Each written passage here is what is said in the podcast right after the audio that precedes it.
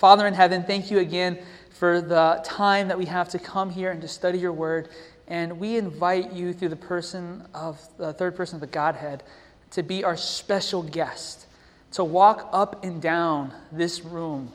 Uh, that the place where we would be standing and sitting would be holy ground that would not be taken lightly.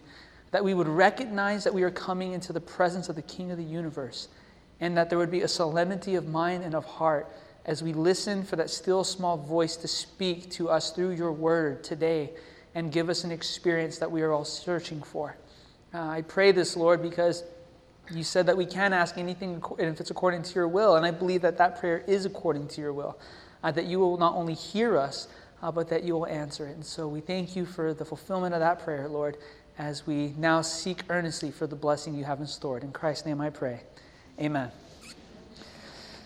So let's begin with a quick review uh, from this morning. So this morning we looked at a concept of the, the title was The Intention of Scripture. What is the intention of Scripture? And the, the ballpark picture that I tried to illustrate from Scripture today is that God's intention of Scripture is to give you a revelation of Jesus in every story, in every passage. Yes, even those obscure Old Testament passages that we have we're so confused when we read them. Jesus is in there too. Amen? He is in there. And God doesn't just give that arbitrarily, but God gives this picture of Jesus in these passages so that through beholding him, it would shed light on God's character, a light on the knowledge of the glory of God, which is what we saw in 2 Corinthians chapter 4 verse 6.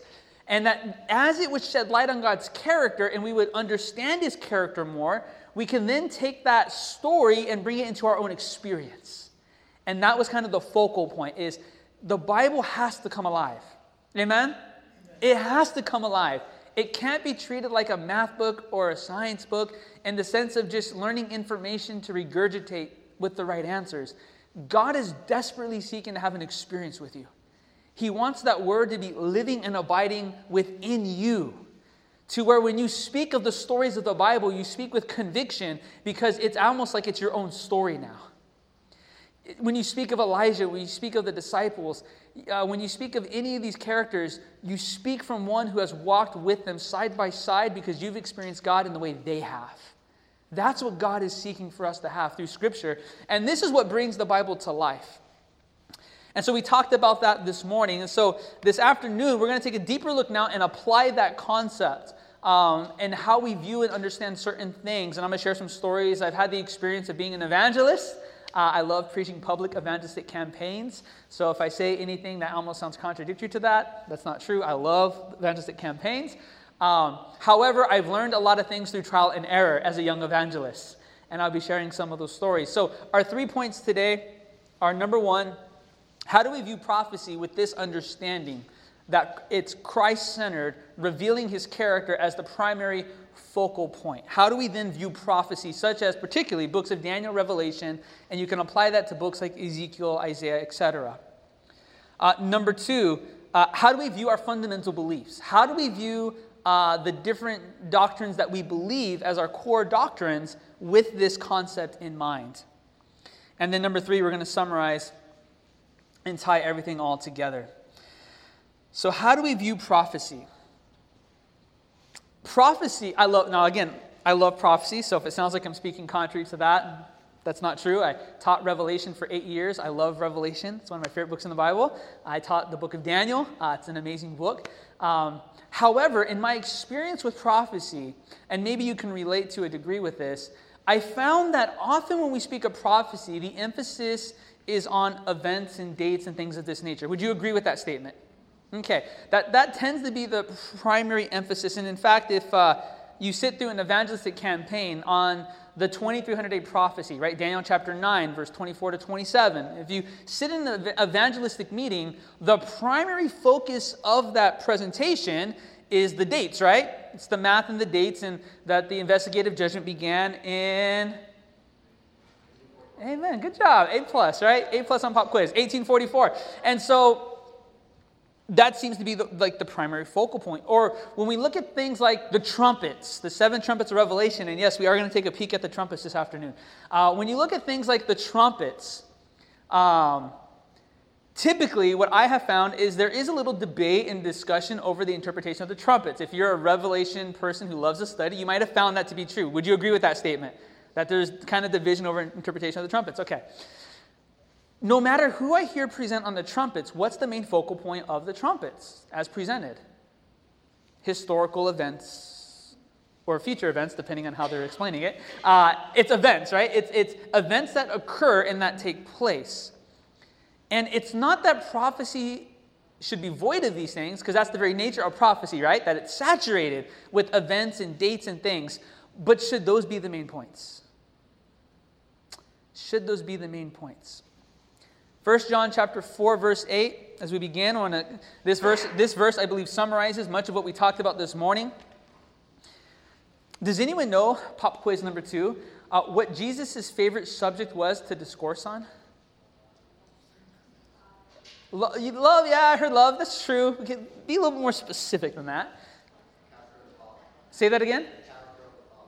Character of the Father? Yes, but even more specific. More specific, she says the paternalness of God. Ooh, is that beautiful? The paternalness of God, the, the fatherliness of God. There's something about this talking about who God was that was just his favorite thing to talk about. So, as we go to 1 John chapter 4, verse 8, though it is a very common and almost cliche verse, I hope with that in mind, it's a very important verse. Because it says here in 1 John chapter 4, verse 8, um, he who does not love does not know God, for God is what? Yeah, God is love. And so here we see this, again, summary of this morning, a benevolent, beautiful, merciful, loving God that this is who God is. Now, if, or since this is who God is, and if the burden of every passage is to reveal God, then every prophecy should show God is. Does that make sense? it sounds simple, right? It sounds simple, but I'll be quite honest with you. I've, I've sat through prophecy seminars and presentations before, and sometimes you don't really leave thinking, wow, like feeling like, wow, God is love. So I used to leave thinking like, man, that was like more numbers than my math class I got to memorize. Or I used to leave thinking, I have no idea what that was even about. Or I used to leave thinking like, wow, so much stuff happened in history. It's amazing. It's crazy. So many, so many things happened in history. But I couldn't say very often, looking back on my experience as a young Christian, when I would leave prophecy meetings, that I would leave the seminars, the presentation, saying, wow, God is love. And then I then became a revelation teacher and I would give lectures. And after my own lecture, I would look back on my lecture and say, I don't think my student can leave saying, wow, God is. I must have an incomplete understanding of prophecy. I must be missing a piece of the puzzle. And then I thought to myself, well, isn't prophecy supposed to be there to urge us to make a decision to follow God? Right? Isn't that how we view prophecy many times? I was at a particular church as an evangelist, and there was a, the pastor asked me, or he mentioned to me, he said, uh, You don't need to cover the 2300 prophecy in your presentations. And I, I was kind of taken aback. I was like, Actually, I, I do. It's, it's an important concept. He said, Oh, we don't need that another prophecy just to scare people to accept Jesus. You have plenty of prophecies that will scare people to accept Jesus. And I remember I thought to myself, like, I kind of smirked and kind of giggled, but it's because, I, and part of me realized that that was true. Does that make sense? That as an evangelist, it's really easy to get up front and to really kind of drive that home. And then I read this quote from FH, page 159. The shortness of time is urged as an incentive for us to seek righteousness and to make Christ our friend. Pause right there. Where do we get the shortness in time from? From what? Studying prophecy, right? Notice this. This is not the great motive. It savors of what? Selfishness. Is it necessary that the terrors of the day of God be held before us to compel us through fear to right action? This ought not to be. Jesus is what? Attractive. I love that sentence right there. Jesus is attractive. He is full of love, mercy, and compassion. Jesus is enough, right? Like, he's attractive enough. And I, I read this uh, a while ago. Luckily, a friend was able to help me find the quote this afternoon. Um, and I remember it really shook me because, as an evangelist, that hit me to my core. Because I was using prophecy to urge people to accept Jesus. And I realized that that was not the great motive. Instead, what I needed to do was present the fact that Jesus is attractive. And that alone would be enough to compel them to follow. But it didn't mean you don't present prophecy, but it meant prophecy should show that Jesus is. Ah, there it is, right? The whole God is love concept again. And then that brought me back to the realization I had an incomplete view of prophecy because I knew the dates and the times and all these things, and I thought many of the prophecies were simple and I understood them. But you wouldn't leave my presentation saying, wow, Jesus is attractive. So, prophecy. Prophecy is not just in Daniel and Revelation, prophecy is all through Scripture. In fact, does anyone know which chapter we have the first prophecy given to us? Genesis 3. Very good. Very, very good. Genesis chapter 3. Uh, we know in Genesis chapter 3, we have the story of the fall of Adam and Eve. We know the, uh, the kind of the experience. If, if you don't know, again, forgive me for assuming. Uh, they don't allow me three hours when I present, so I always have, am forced to assume facts and assume things. And if you don't know Genesis 3, forgive me for that assumption. Please read Genesis 3 when you get a chance um, to understand the context. And that's okay, because there was a time when I would sit in a presentation like this, and people would say, Oh, like in Genesis 3, and I would shake my head, I have no idea what you're talking about. So if that's you, don't worry about it. It's okay.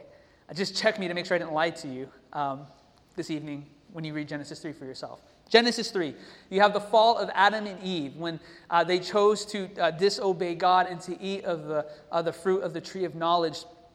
And there was a consequence for that, right? Correct? Uh, there was a consequence. They found themselves to be naked. They had, had lost this, their, their covering, um, compare scripture with scripture, their robes of light. Uh, they had lost this, and when God came walking in the garden, how did they respond to the presence of God? Yeah, they were scared, right? They were scared. They fled. They literally went to hide themselves. God calls out to them, Where are you? He has an interaction with them. And then eventually he, he closed them and has to remove them from the Garden of Eden. Amidst that chaotic day, I'm sure that was a very stressful day for everyone involved. Even the serpent, he lost his legs, right? I mean, everyone was stressed that day. There was no one who wasn't stressed that day. It went bad for everyone. I'm sure God was sad, Adam and Eve were sad, the serpent was sad. In this, in this experience, when there was no one viewing positivity, God did something miraculous. God did something amazing. Uh, in Genesis chapter 3, looking at verse 15, God said this. God said this and I will put enmity between you and the woman, between your seed and her seed. He shall bruise your head, and you shall bruise his heel. Hmm. We know what this is. Adam knew what this was. This was a prophecy that, that one would come and gain the victory, right? One would come and crush the serpent. Question Did God have to tell Adam that detail. Adam messed up. Adam had sinned. Adam was clothed. Adam needed to be removed from the garden, shown the sacrificial system. Did God have to come and tell Adam, Adam, by the way, just so you know, I actually do have this covered. Someone will come and will crush the serpent. Did God have to tell Adam that detail? I'm going to suggest to you God did not have to give Adam that detail. And here's the thing because of the situation, God would have still been considered fair even if he had not given Adam that extra detail. Adam would just need to learn to trust God that it would be okay without the, the description of what would even happen. I'll give you another example. In Genesis chapter 6 and 7, does anyone know what happens in, the, in, in Genesis chapter 6 and 7? Story of the flood, the, the worldwide flood that occurred. Genesis 6 tells us that the thoughts of men's hearts were evil continually. I can't imagine what that's even like. Um, but they had come to a point when they were evil continually. And a flood was going to be brought upon uh, the world. However, there was one man who found grace in the sight of the Lord, and his name was Noah. And Noah was instructed to construct a ark. So he faithfully built the ark. And in Genesis chapter 7, the time has come now to enter into the ark. And I want you to notice the details because God does something fascinating. And I missed it. I must have read the Bible a dozen times and I never caught this detail. So maybe you have, maybe I just missed it, but to me this was amazing. Genesis chapter 7, again, we're dealing with prophecy, how to view prophecy, because these are, Genesis 3.15 is a prophecy. I don't think God had to give that detail, but he chose to give that detail. Genesis 7. Then the Lord said to Noah, Come into the ark, you and all your household, because I have seen that you are righteous before me in this generation. You shall take with you seven of each clean animal, a male and his female, two of each animals that are unclean, a male and his female. It goes on to say in verse 3 also seven of each birds of the air, male and female, to keep the species alive on the face of all the earth. Let's pause right there. So, Noah's called into the come onto the boat. His family's told to come onto the boat. The animals are all on the boat, and God closes the door to the boat. And what happens immediately after God closed that door? Does anyone know? Nothing. How long did nothing happen for? Does anyone know? Seven days. Seven 24 hour periods of sitting on a boat full of animals. After you have just preached for 120 years, it's going to rain when you get in the boat. Would that be a tough seven days for you in the boat? Could you imagine the voices outside? Noah, Noah, is it raining yet? Can you see from the elevation that you're at up there in the boat? I mean, imagine being mocked and ridiculed. Imagine if you were the child of Noah. Hey, dad, it's, it's going to rain, right? Like, God did tell you it's going to rain, right? Like, you got that detail right, right? Yes, son, I got that detail right. Just trust me, trust God. When I first read that story, I thought to myself, I don't think I could have survived seven days.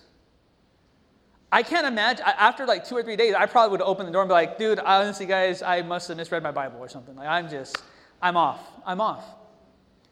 I couldn't fathom how Noah did it. And then in, one day I was reading Genesis chapter 7, and I actually realized how he did it.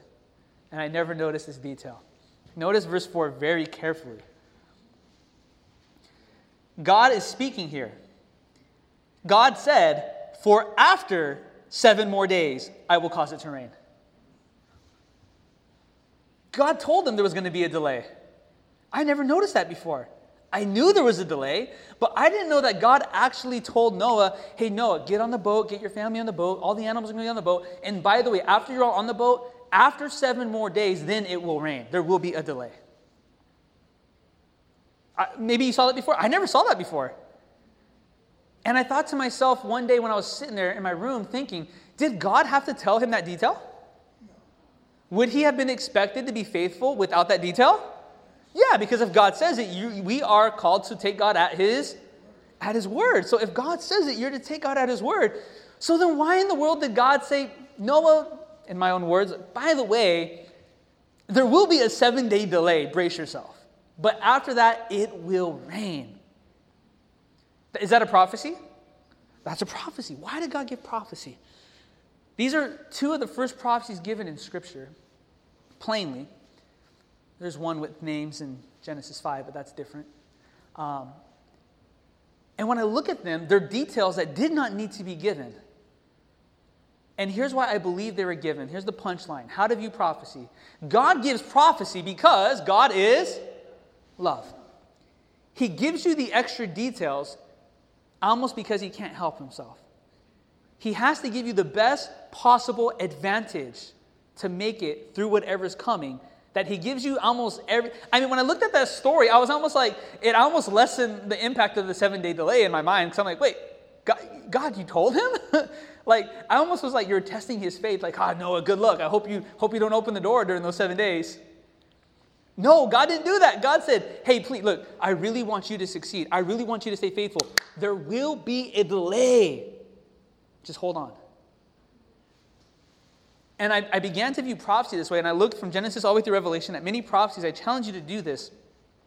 God gives prophecies, He gives details, especially in prophecies, that are not necessary. They're not required in order for the actual thing to be fulfilled. However, He gives these abundant details because God is love. He gives them because He wants to give you the best possible chance of making it through whatever the prophecy is pointing to. Does that make sense? And as I looked at this, I mean, it got me excited. It got me excited about Daniel and Revelation. I was like, what other things did I miss? What other details did I miss that he was saying? Anthony, by the way, I'm telling you this, not because you really have to know this, but this is going to make it so much easier for you. It changed how I viewed the, the, almost God's motive in prophecy. His motive in prophecy. It wasn't just to show that he really exists. That's true, that's a part of it. But it's almost like he can't help himself. He just has to give you the details because of who he is. Okay, let's look at some of Revelation's prophecies. Um, with this concept, the unfolding of the plan of salvation, please turn with your Bibles to, with me to um, uh, Revelation chapter, let's go to verse 8. Revelation chapter 8. This one will be with your Bibles. It's not going to be on the screen. I ain't going to lie, I was a little timid to make a PowerPoint this afternoon. Um, so I did half and half just in case. I was more mentally prepared. Uh, for those that weren't here this morning, I was having some technical difficulties. So in Revelation chapter 8, um, and I want us to begin with verse 7. And we're looking at the seven trumpets. We're looking at the seven trumpets here. And I just want us to get us an idea of the trumpets. If you who's here, who here has never studied the seven trumpets of Revelation before? Has anyone here never studied? It's okay if you haven't. Wonderful. praise God. I'm glad you're here. Don't worry. This is not going to go over your head. Don't worry. Uh, we're going to keep this very simple on the seven trumpets. I'm just going to try to give you a concept. Okay, starting in verse 7, the Bible says, The first angel sounded, and hail and, hail and fire followed, mingled with blood, and they were thrown to the earth. And a third of the trees were burned up, and all green grass was burned up. Don't worry, not interpretation. I'm not asking you to interpret. I'm not going to try to start a debate or division in this room right now over the seven trumpets. But just looking at that trumpet, good news or bad news? Okay, bad. We all can see that, right? Fire and hail falling to the earth, destroying a third of the grass, doesn't sound like a day in the park that you want to be experiencing. Okay, we all can agree with that. And this comes as a result of the sounding of a what? A trumpet. Okay, let's look at the next one, verse 8. Then the second angel sounded, and something like a great mountain burning with fire was thrown into the sea. And the third of the sea became blood, and a third of the living creatures in the sea died, and a third of the ships were destroyed. Good news or bad news? Okay, sounds, sounds like bad news, right? Sounds like bad news again a third of the ships were destroyed. Continuing, verse 10, it says here The third angel sounded, and a great star fell from heaven, burning like a torch. It fell on a third of the rivers and on the springs of water. The name of the star is, uh, star is wormwood. A third of the waters became wormwood, and many men died from the water because it was made bitter. Even if you don't know what wormwood is, good news or bad news? Bad news. Comes from the sound of a what again? From a trumpet. Let's look at one more. Uh, verse 12. Then the fourth angel sounded, and a third of the sun was struck, a third of the moon, and a third of the stars, so that a third of them were darkened, and a third day did not shine, and likewise the night. And I looked, and I heard an angel flying through the midst of heaven, saying with a loud voice, Woe, woe, woe to the inhabitants of the earth because the remaining blasts of the trumpet of the three angels are about to sound. Good news or bad news? It's almost like extra bad news, isn't it? It's like all this stuff happens in the fourth trumpet, and then the angel goes by. It's like, oh, what's the angel got to say? Mercy, mercy, mercy, right? Whoa, whoa, whoa. Like, in other words, it's like bad news, bad news, bad news, because there are still three more trumpets that are about to sound. And they actually intensify with great more detail. When you look at these trumpets, for whoever's experiencing them, good and bad is relative. I'm not saying that it's actually good or bad per se, it's just relative terms based on the people who's being the recipient of the trumpet, right? Um, it appears that they're bad, right? it appears that these are uh, devastations and destructions that are taking place. And many people will debate the events. Is this the first trumpet beginning with the destruction of Jerusalem? Are the first four trumpets the divisions of Rome that take place? Pagan Rome before impure, or papal Rome comes about? What are they? In fact, there are seven primary historical views on this passage. There's a symposium on the trumpets, and there are seven primary, like main views, uh, active views on this passage alone. Seven, that's a lot, right? I remember I was talking with an individual who vehemently disagreed with my interpretation of the trumpets, which is fine. I don't mind if any of you disagree with me, by the way. Um, and we, we were kind of going at it in a very Christ like, fun way um, over the trumpets, going back and forth, back and forth, back and forth. And then we came to a point when I decided to share something different. And I point out the fact that we, we know it's bad news, we know it's judgments, but why are the trumpets even occurring? Why are these devastations even taking place? Back up a few more verses in the beginning of the chapter and notice this. Revelation chapter 8, beginning in verse 3. Then another angel, having a golden censer, came and stood at the altar. Pause right there. The golden censer and the altar is pointing to what? Sanctuary. And who would be holding a golden censer? Yeah, it would be a priest or a high priest. It's particularly the golden censer. We're not getting into the details of that. But yeah, you would see here that there's a priestly ministration taking place. It goes on to say, He was given much incense that he should offer it with the prayers of all the saints upon the golden altar which was before the throne. Again, we don't have to interpret symbols and things like that, just big picture. You have an individual offering incense with the prayers of the saints, right? And where is he located when he's offering this incense? At the at the altar. We're not really interpreting, we're just reading what it says, right? Okay, this is the introductory scene to the seven trumpets. This is what's happening in heaven that causes the seven trumpets to sound, okay? But what are these prayers? Just back up a little bit more. Uh, chapter 6. You're going to go back to chapter 6 of Revelation, and we're going to look at verse 5, uh, 9, excuse me, verse 9. Now remember, location is key. Where is he located? At, the angel is located at the, the altar. At the altar, the prayers of the saints were ascended, and the result of those prayers was imminent destruction that ended up falling.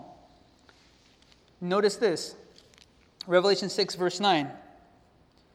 When he opened the fifth seal, I saw under the what? The altar. The souls of those who had been what? slain for the word of God and for the testimony which they held. Notice this.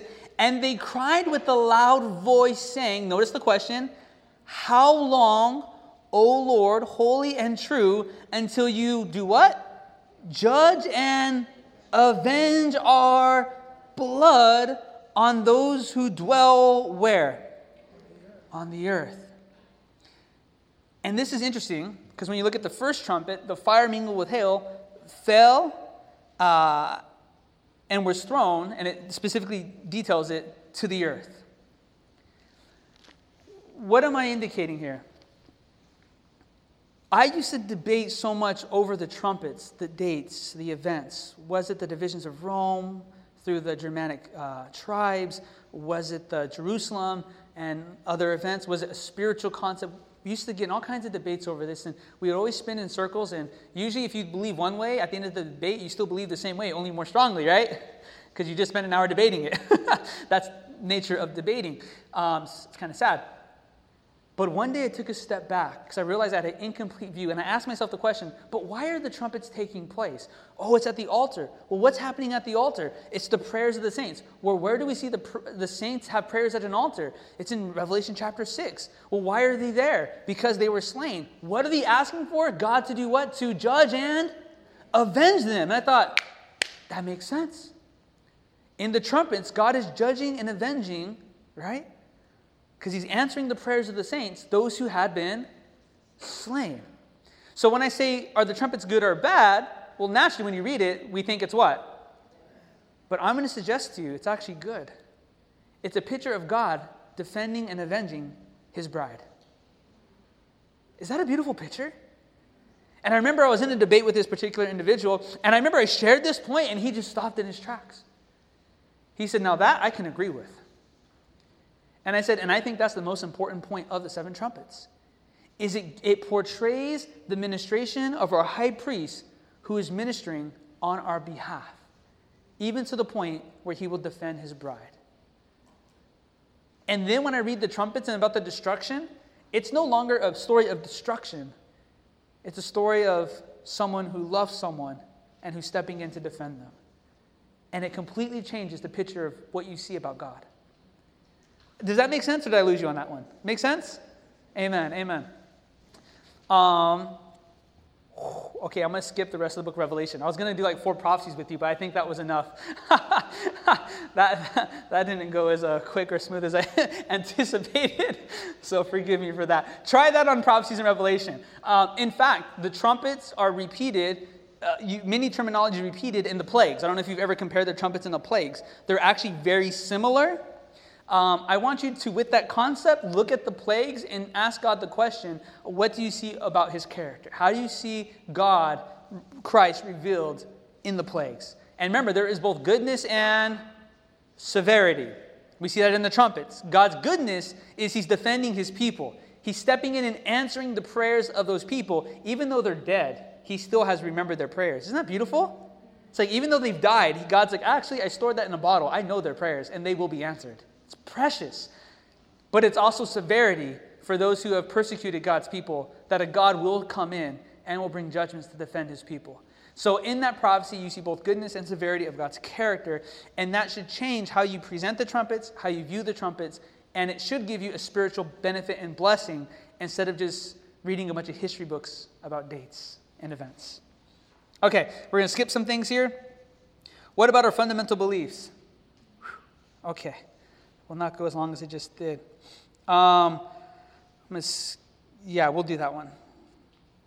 How does this affect our fundamental beliefs? I believe that when we study the Bible in the way that was described this morning, and our, especially our fundamental beliefs, in the same way we just looked at that prophecy and what we looked at this morning, it drastically changes how you present that to someone else. For instance, state of the dead. I want to address that. Uh, and again, if someone here's for the first time, we're so glad you're here. And if this is brand new to you, come ask me for a Bible study after this presentation. Um, but we're going to be addressing the issue of what happens when you when you die. And so the Bible says here in Ecclesiastes chapter 9, verse 5, For the living know that they will die. Everyone knows that. But the dead know nothing. And so we know from the Bible that death is simply a sleep. It's when an individual goes to sleep and is awaiting the day of resurrection when Christ will wake them up. So, when you give a Bible study, a typical Bible study guide or a typical Bible study would it would teach that. It would say that, right? That's what it would do. It would show you um, here's what happens when you die. Here's about five verses that kind of describe that. Um, here's five verses that you read that seem to say otherwise. Here's why that's an incorrect view, but here's why those verses actually go in harmony with uh, what we just taught you. And so, do you believe now and accept that dead people are dead and asleep? That's a typical Bible study. You're a Bible worker, that's a typical that's a typical Bible study. It's what you do. And then people at the end nod their head and either say yes or uh, they shake their head vehemently and say, No way, Jose, because that's one of the biggest testing truths. Uh, is what happens when you die. And one day I was preaching an evangelistic meeting, actually here in Southern California, I won't say the city, and I had three Baptist ministers who were attending my meetings. It was amazing. It was fun. It was great. We, we would have great, uh, two of them were uh, like senior pastors, kind of main pastors, and one of them was the youth uh, pastor. And the youth pastor, he came because we had about eight or so of their young adults coming to the meetings. And so he felt that it was his obligation to be there to, you know, protect his sheep. And I told him, I was like, hey, look, bro, I was like, if I had like eight of my kids going to some random place I've never been to before, I would probably go with them too. Matt, I told them, mad respect for sacrificing your schedule. We had a good time. Anyways, I covered State of the Dead. And I was like, man, this is going to be it. This is going to be fireballs after this presentation. And I went to speak with him afterwards, and I said, What did you think of the presentation? He said, That was sound. He said, That was sound. I wouldn't disagree with you on that. He's like, Like every night, it seemed biblical. And then I, I was like, Oh, okay. He said, But I have a question for you. And I was not ready for this question. He said, Why did you pre- present that? And I said, Huh? I, have had people ask me, like, like, whether it's right or wrong type questions, but I never had anyone just ask me, Why did you just preach that sermon? He said, You've preached wonderful sermons on the existence of God, the validity of Scripture, on the plan of salvation, on, on things that are practical to the day to day life. Why did you even present that? He's like, I'm not saying you're wrong. I'm just saying, do you take joy in robbing people of the comfort they have that their grandma's in heaven? And it really took me back because he wasn't even disagreeing with me. He's, it's like someone saying, You're right, but you're mean. And I was like, I don't know how to respond to that. I was like, I'm sorry, like, because it's true. And he said, Yeah, but there are many things that are true, and Jesus says you cannot bear them now. So why would you present that from the? He said, Isn't there something more applicable and necessary to present from the pulpit than telling people that dead people are just asleep? Like, what did that do tonight? He said, Think about that honestly, like I went home and I had to pray and think. Does that make sense where I'm coming from? Because it made me evaluate why did, I mean, okay, I know why I preached it because it's truth and it's important truth. And these people are going to make a decision to accept Jesus and eventually to join the Seventh Adventist Church. They need to know that truth, but I really had to take a step back and say, I mean, why? They're, yeah, they're just sleeping. Like, what was the point? Like, why did I do that? Like, what was the necessity? And then I started thinking of my other sermons. So, State of the dead. I ended up deciding to look at it through the lenses of what we've been talking about as I was going through my fundamental beliefs. I felt like it was one of the more challenging ones. And I came across this verse, and I really chewed on it. Revelation chapter 16, verse 14, describing the end of time.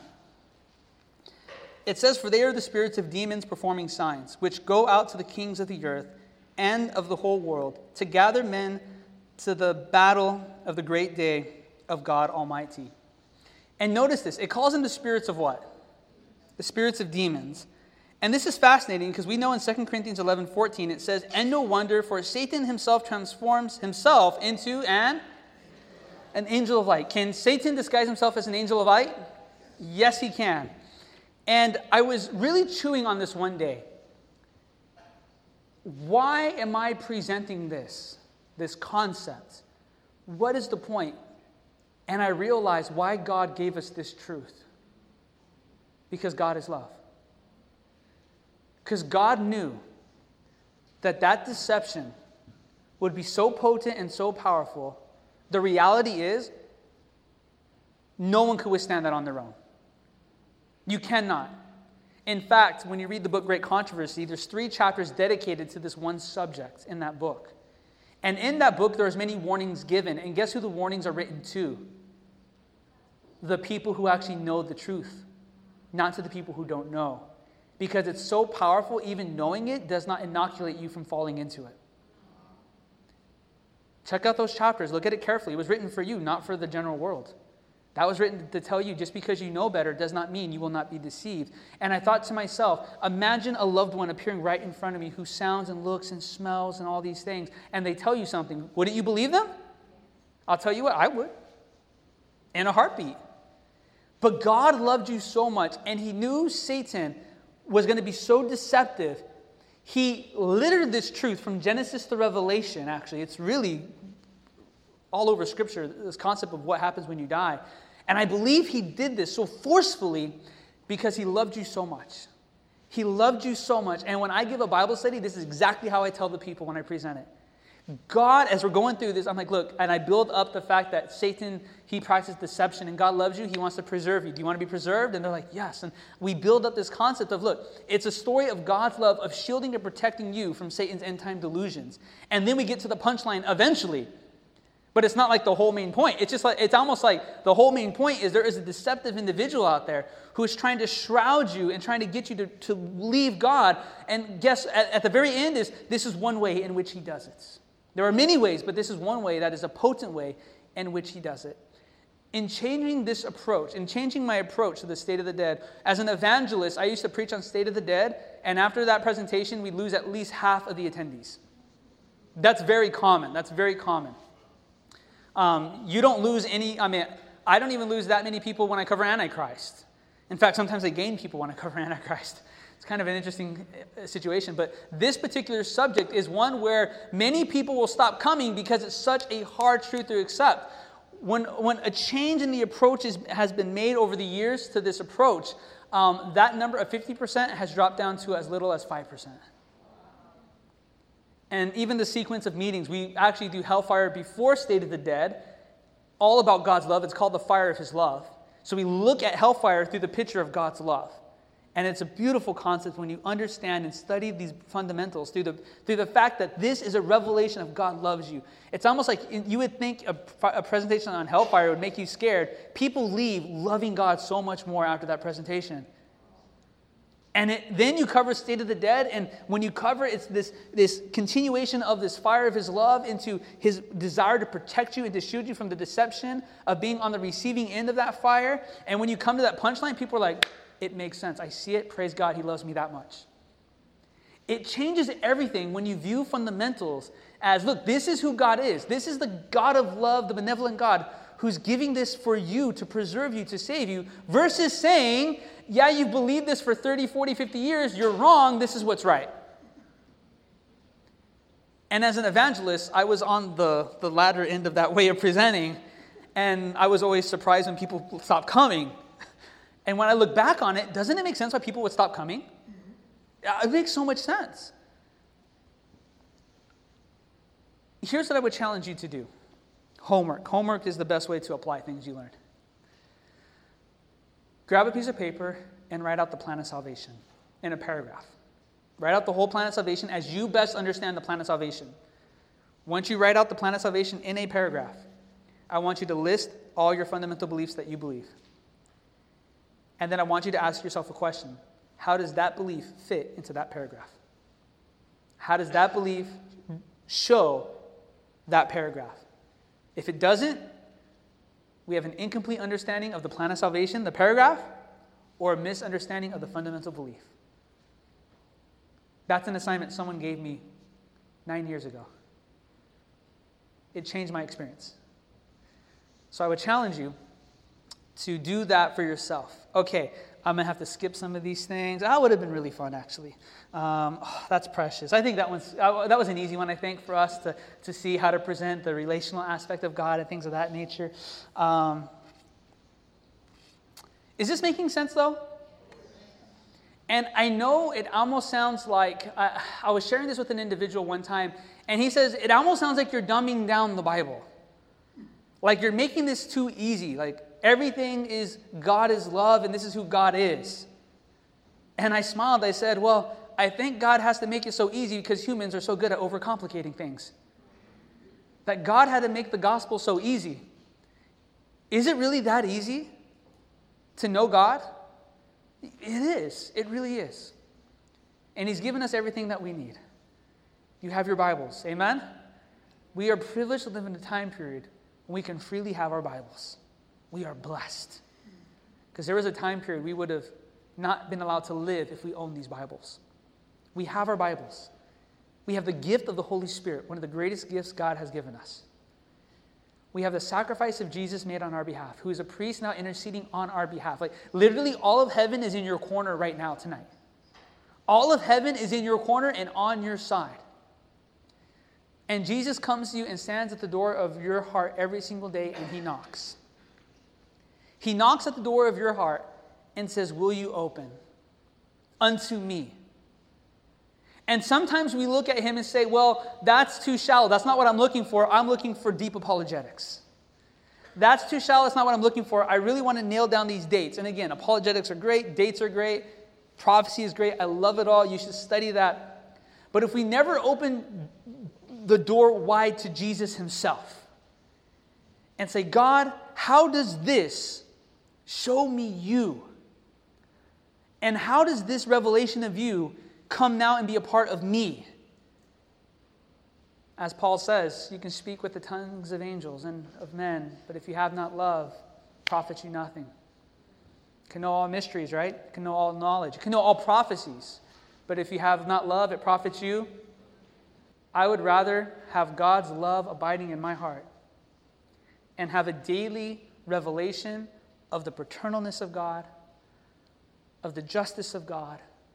There's his severity, it's there, of who God is, who I am, and to spend a short period of time meditating, mourning, and claiming his pardoning love, right? We talked about that quote this morning.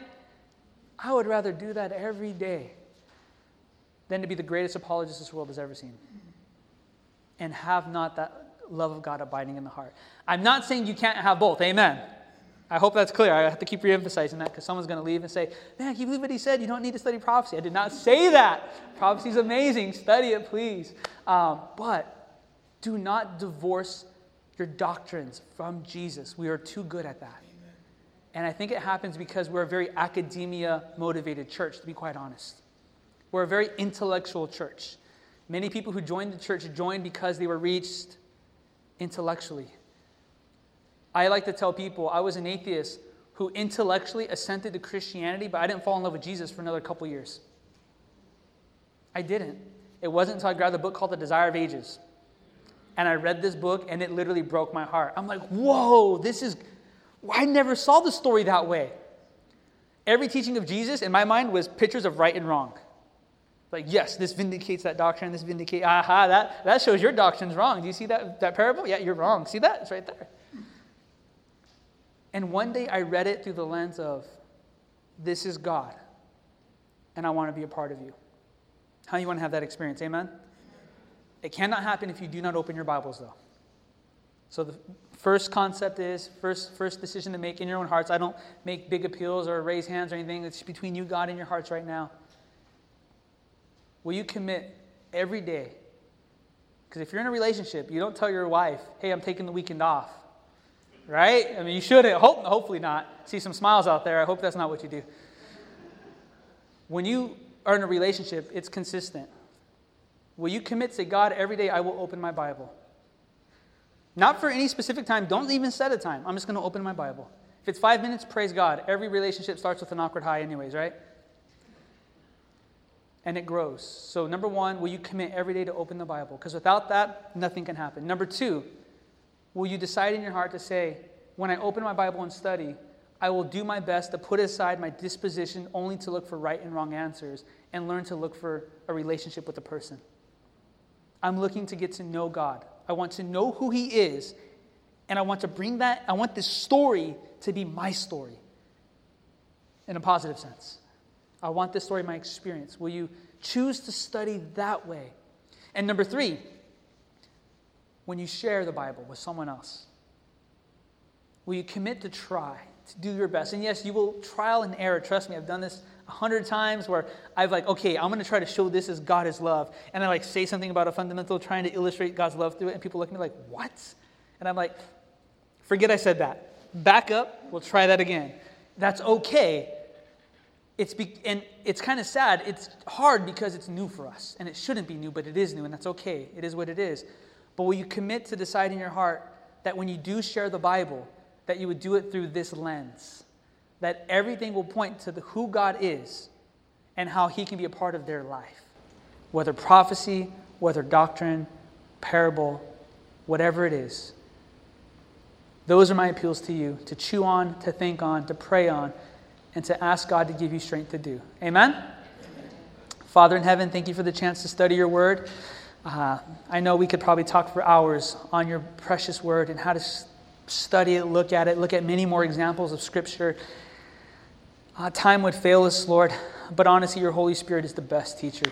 And so I pray that His presence would go with us as we leave this place, uh, that something that was shared and said, um, that you would take it and really drive it home to our hearts and our minds and that you would give us an experience with you. Um, it breaks my heart. It makes me sad when I hear about people having dry walks with you.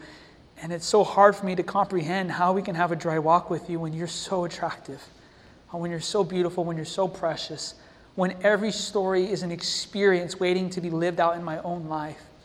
So I pray that you would help us all, including myself, to daily have these types of experiences and revelations, that daily we would love you more, Daily, we would trust you more.